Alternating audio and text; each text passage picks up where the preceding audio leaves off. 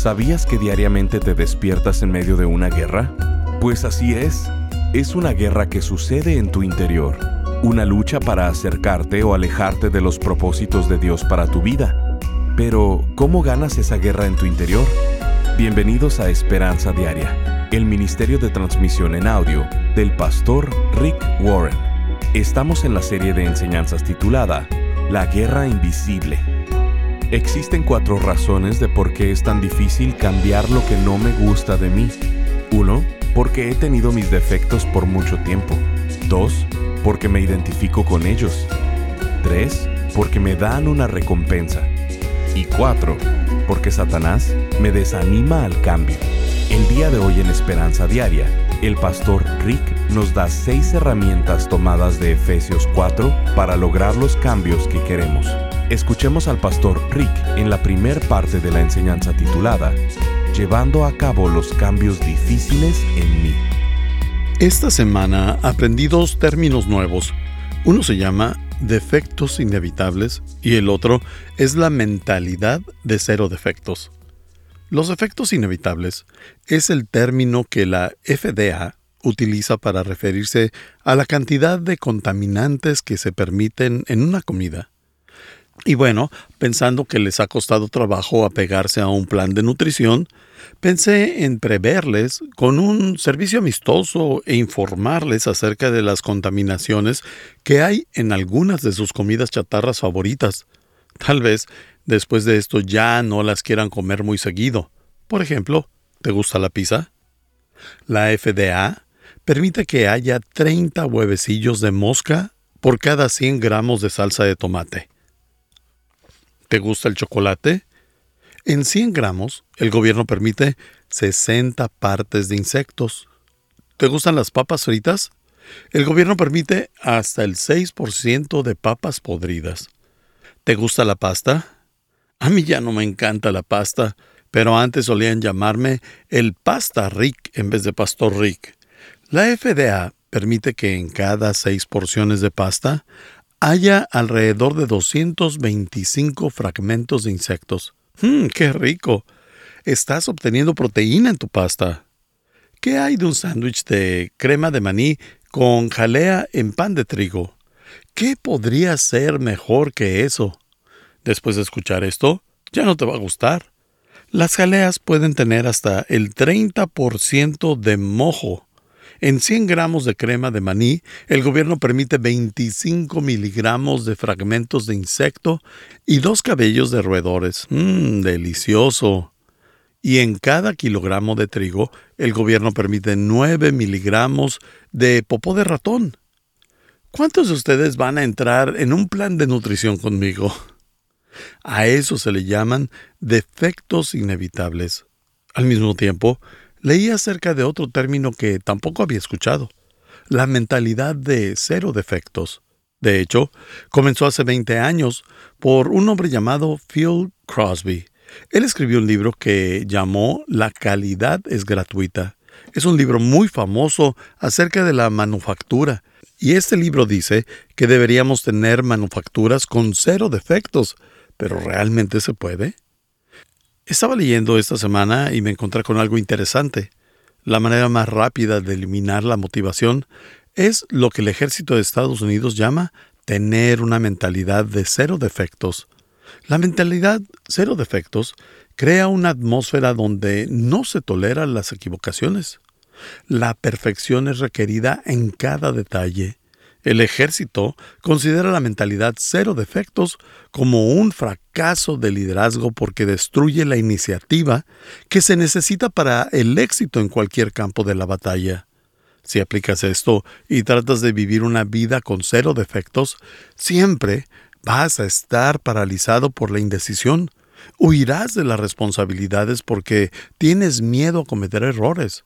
Se te dificultan tomar decisiones y aceptar responsabilidades. Vas a vivir una vida con una presión absurda y con culpa porque todos tienen defectos. Nadie es perfecto, a excepción de la palabra de Dios. Nada es perfecto, todo en este mundo está quebrantado. Toda relación está quebrantada, todos están quebrantados. El clima y la economía están quebrantados. Si tratas de vivir tu vida con una mentalidad de cero defectos, vas a vivir frustrado toda tu vida. La Biblia nos dice en Eclesiastés 7:20, Ciertamente, no hay hombre justo en la tierra que haga el bien y nunca peque. No existen las personas sin defectos, no hay hombre justo en la tierra que haga el bien y nunca peque. Santiago 3.2 dice, todos cometemos muchas faltas. ¿Quién entonces es una persona madura? Solo quien es capaz de dominar su lengua y de dominarse a sí mismo. La verdad es que todos somos defectuosos. Tenemos partes en nuestra vida, de nuestra personalidad, de nuestras relaciones que simplemente no funcionan. Todos somos defectuosos. La Biblia lo dice en Romanos 3:23 y dice, pues todos hemos pecado. Eso te incluye a ti, me incluye a mí, incluye al Papa, a todos. Todos hemos pecado, nadie es perfecto. Y sigue diciendo, nadie puede alcanzar la meta gloriosa establecida por Dios. Nadie está a la altura del estándar de perfección. Así que el fingir que todo está bien contigo, cuando todos saben que no es así, es absurdo. La Biblia nos dice que eso es engañarse a sí mismo. Tenemos una asombrosa habilidad para engañarnos a nosotros mismos. La Biblia dice en 1 de Juan 1.8, si afirmamos que no tenemos pecado, lo único que hacemos es engañarnos a nosotros mismos y no vivimos en la verdad. Todos tenemos errores, fracasos, fallas y pecados.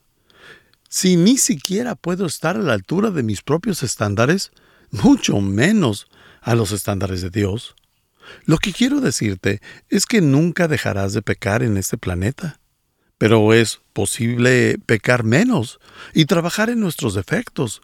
Y eso es lo que vamos a ver a continuación. Quiero que veamos unas cuantas cosas. ¿Por qué es tan difícil cambiar ciertas cosas de mí que no me gustan y que me gustaría cambiar? ¿Por qué es tan difícil? Y luego, ¿qué se necesita para cambiar? Vamos a ver un pasaje muy conocido de la Biblia. Efesios capítulo número 4, el cual nos da seis requisitos para el cambio personal. ¿Qué se necesita para cambiar esos defectos que están bien arraigados en tu vida? Esos defectos que no te gustan y que no te gustaría cargar por el resto de tu vida. ¿Qué se necesita para poderlos cambiar?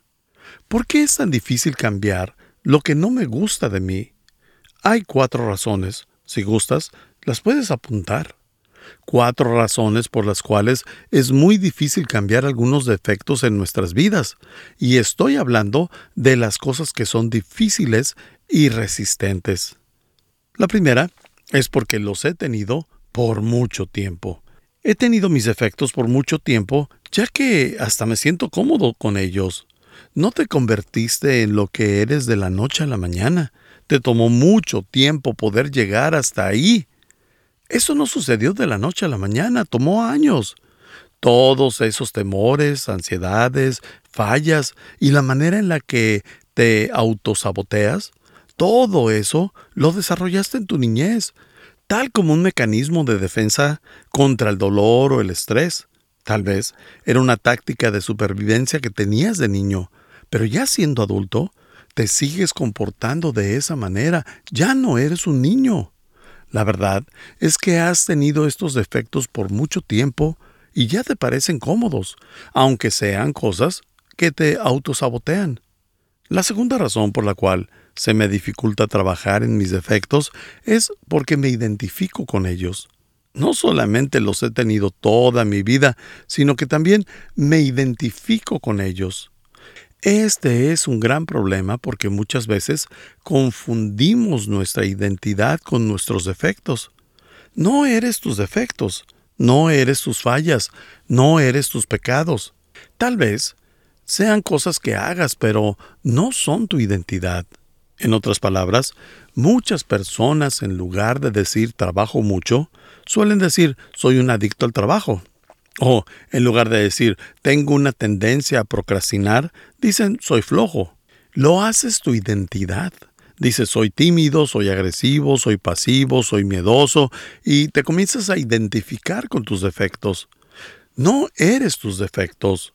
Por cierto, esta es la diferencia entre Celebremos la Recuperación, que es un programa de Saddleback basado en la Biblia, y el programa de Alcohólicos Anónimos. En Alcohólicos Anónimos, una persona se debe poner de pie y decir, hola, soy José y soy un alcohólico.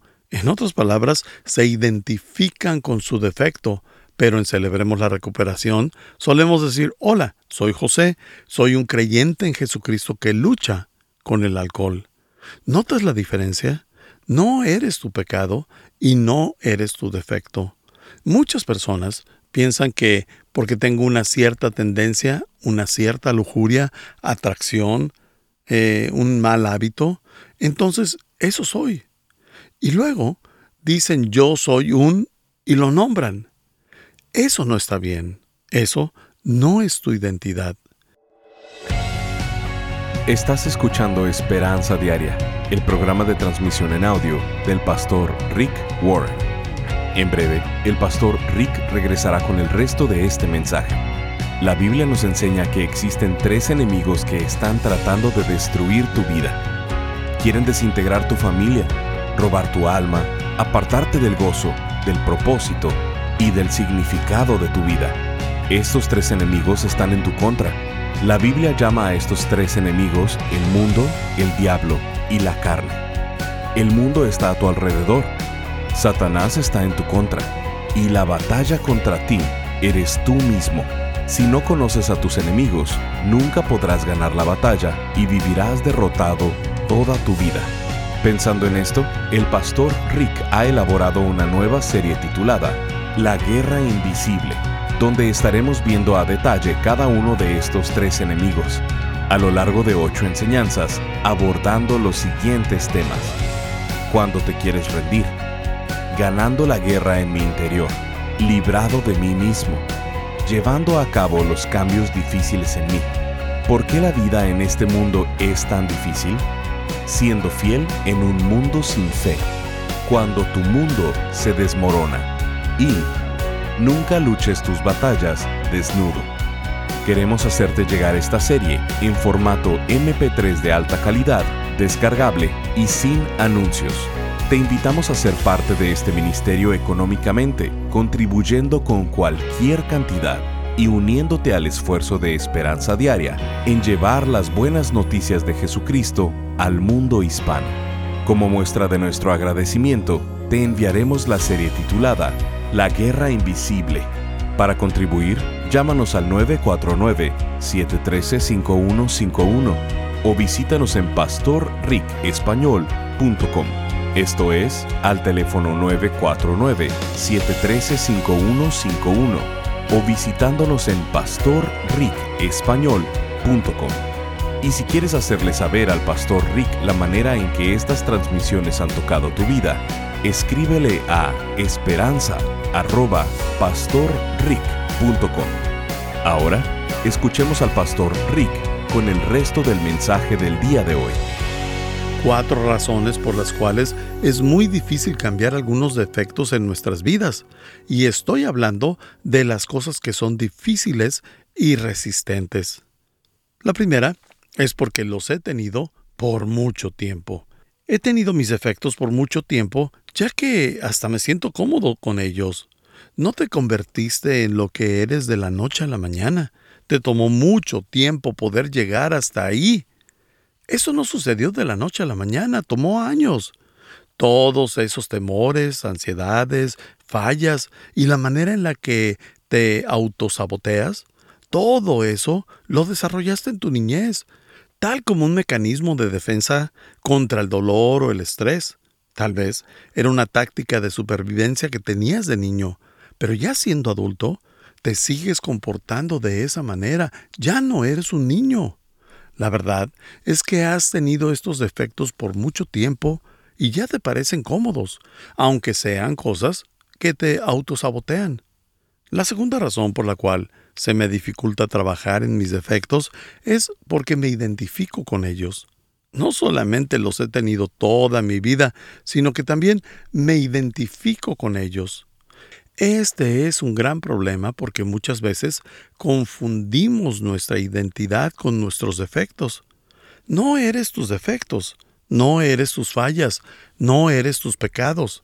Tal vez sean cosas que hagas, pero no son tu identidad. En otras palabras, muchas personas en lugar de decir trabajo mucho, suelen decir soy un adicto al trabajo. O en lugar de decir tengo una tendencia a procrastinar, dicen soy flojo. Lo haces tu identidad. Dices soy tímido, soy agresivo, soy pasivo, soy miedoso y te comienzas a identificar con tus defectos. No eres tus defectos. Por cierto, esta es la diferencia entre Celebremos la Recuperación, que es un programa de Saddleback basado en la Biblia, y el programa de Alcohólicos Anónimos. En Alcohólicos Anónimos, una persona se debe poner de pie y decir, Hola, soy José y soy un alcohólico. En otras palabras, se identifican con su defecto, pero en Celebremos la Recuperación solemos decir, Hola, soy José, soy un creyente en Jesucristo que lucha con el alcohol. ¿Notas la diferencia? No eres tu pecado y no eres tu defecto. Muchas personas piensan que porque tengo una cierta tendencia, una cierta lujuria, atracción, eh, un mal hábito, entonces eso soy. Y luego dicen yo soy un y lo nombran. Eso no está bien. Eso no es tu identidad. Esto es tan importante porque cuando te conectas con tu defecto, lo que haces es que lo perpetúas. En otras palabras, si dices siempre me pongo nervioso en los aviones, cuando te subes a un avión, ¿qué crees que va a pasar? Te pondrás nervioso. Es como cumplir una autoprofecía. Si te dices a ti mismo siempre llego tarde, ¿qué crees? Vas a llegar tarde. Vas a actuar conforme a tu identidad. Eso evita que cambies porque inconscientemente dices, si este soy yo y cambio, entonces, pues ¿quién soy? De repente tu identidad está hecha un desastre porque te identificaste con una cierta manera de actuar, pensar, atraer, desear o lo que fuera. Es difícil cambiar porque he tenido estos defectos toda mi vida. Es difícil cambiar porque tiendo a identificarme con mis defectos. Y número tres, mis defectos tienen una recompensa. Hay una recompensa para todo lo que haces. Las personas no hicieran cosas si no fueran recompensadas. Y lo que es recompensado se repite. Si estás haciendo algo que te destruye, algo que te está arruinando en una relación, en tu matrimonio, tus finanzas o lo que sea, es porque tiene una cierta recompensa. Tal vez sea una recompensa relacional o emocional. Tal vez no te des cuenta, pero no hacemos cosas que no tengan una recompensa. Cada vez que un comportamiento negativo se repite constantemente, ya sea en un niño o en un adulto, es porque hay un cierto tipo de recompensa. Tal vez, cuando lo haces dices, no quiero hacerlo, pero aún así lo haces por la recompensa. La Biblia nos dice que nos examinemos. ¿Cuál es la recompensa? ¿Por qué sigo haciendo esto? Porque no hacemos cosas sin que haya una recompensa. Tal vez sea algo temporal. Los niños le enseñan a una mamá a gritar. Cuando una mamá dice, vengan niños, es tiempo de cenar, y nadie va, y vuelve a decir, vengan niños, es tiempo de cenar, y nadie va, entonces la mamá grita, más les vale que vengan de inmediato. Y los niños van corriendo. Ellos están enseñándole mamá a gritar porque se da cuenta de la recompensa. Si grito, obtengo una respuesta. Esto es verdad en cada área de mi vida. Yo no sé cuál sea la recompensa para los defectos que tienes en tu vida. Tal vez oculten tu dolor o temor, tal vez te den una excusa para tu fracaso o compensan la culpa. Tal vez es vengarte de alguien una expareja o un padre. La verdad no lo sé. Pero la verdad es que hay una recompensa para cada cosa que hacemos. Es por eso por lo que es difícil cambiar cosas que incluso no nos gusta de nosotros mismos y también porque regularmente no sabemos el por qué lo hacemos. La cuarta razón por la cual es difícil cambiar estas cosas, estas cosas que están tan arraigadas en nuestras vidas, es porque Satanás me desanima. Satanás me desanima. Él quiere que te mantengas atorado, así que constantemente te está sugiriendo pensamientos negativos. Se los he dicho muchas veces. Cuando Dios da una idea, se le llama inspiración. Pero cuando Satanás te da una idea, a eso se le llama tentación. Y cuando a ti se te ocurre una idea, a eso se le llama tontería. no, es broma. Pero la verdad es que recibes pensamientos en tu mente todo el tiempo. Cada vez que comienzas a trabajar en algo de tu vida, Satanás te va a decir, ¿quién te crees que eres? Nunca vas a cambiar, nunca has podido cambiar. ¿Qué te hace pensar que ahora sí vas a cambiar? ¿Qué crees que estás haciendo? No puedes cambiar, no tienes remedio, no va a funcionar. Y cuando comienzas a trabajar, Él te dice, no va a durar por mucho tiempo, es mejor que te des por vencido. Y algunas veces Satanás pone miedos en tu mente cuando estás tratando de cambiar cosas o le permites a Dios cambiarte. Satanás te comienza a decir, si haces eso, algo malo va a suceder. Si haces lo correcto en esta relación, te van a dejar. Ya no te van a amar y no le vas a agradar a nadie. ¿De dónde crees que vienen esos temores? Esos que están siendo plantados en tu vida.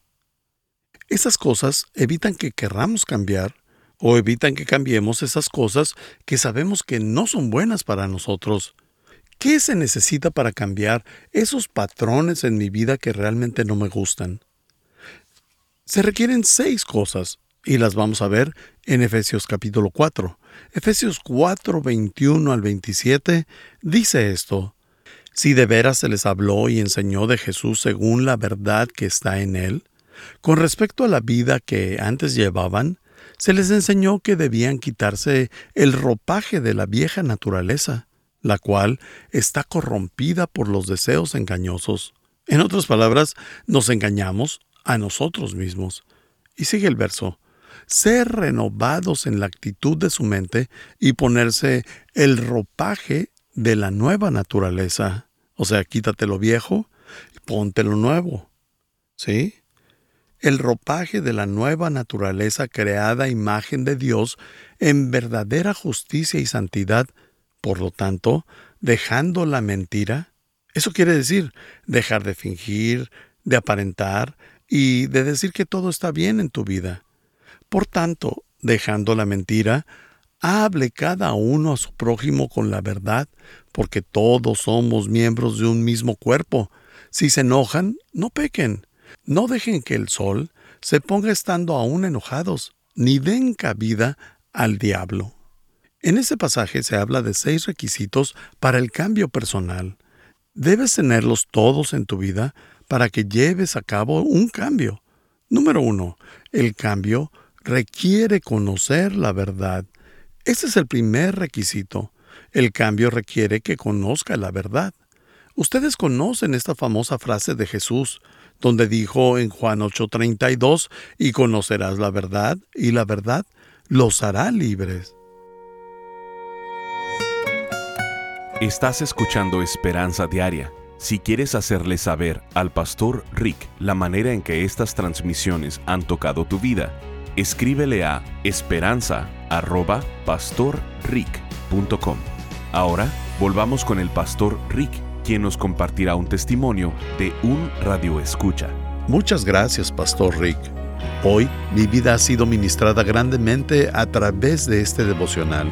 Me encuentro en tristeza y Dios me ministra diciéndome que Él entiende lo que estoy pasando. Firma Susana. Gracias por acompañarnos. Si quieres mantenerte en contacto con el pastor Rick, visita pastorricespañol.com y síguelo a través de sus redes sociales. Y si quieres hacerle saber la manera en que estas transmisiones han tocado tu vida, escríbele a esperanza.pastorrick.com.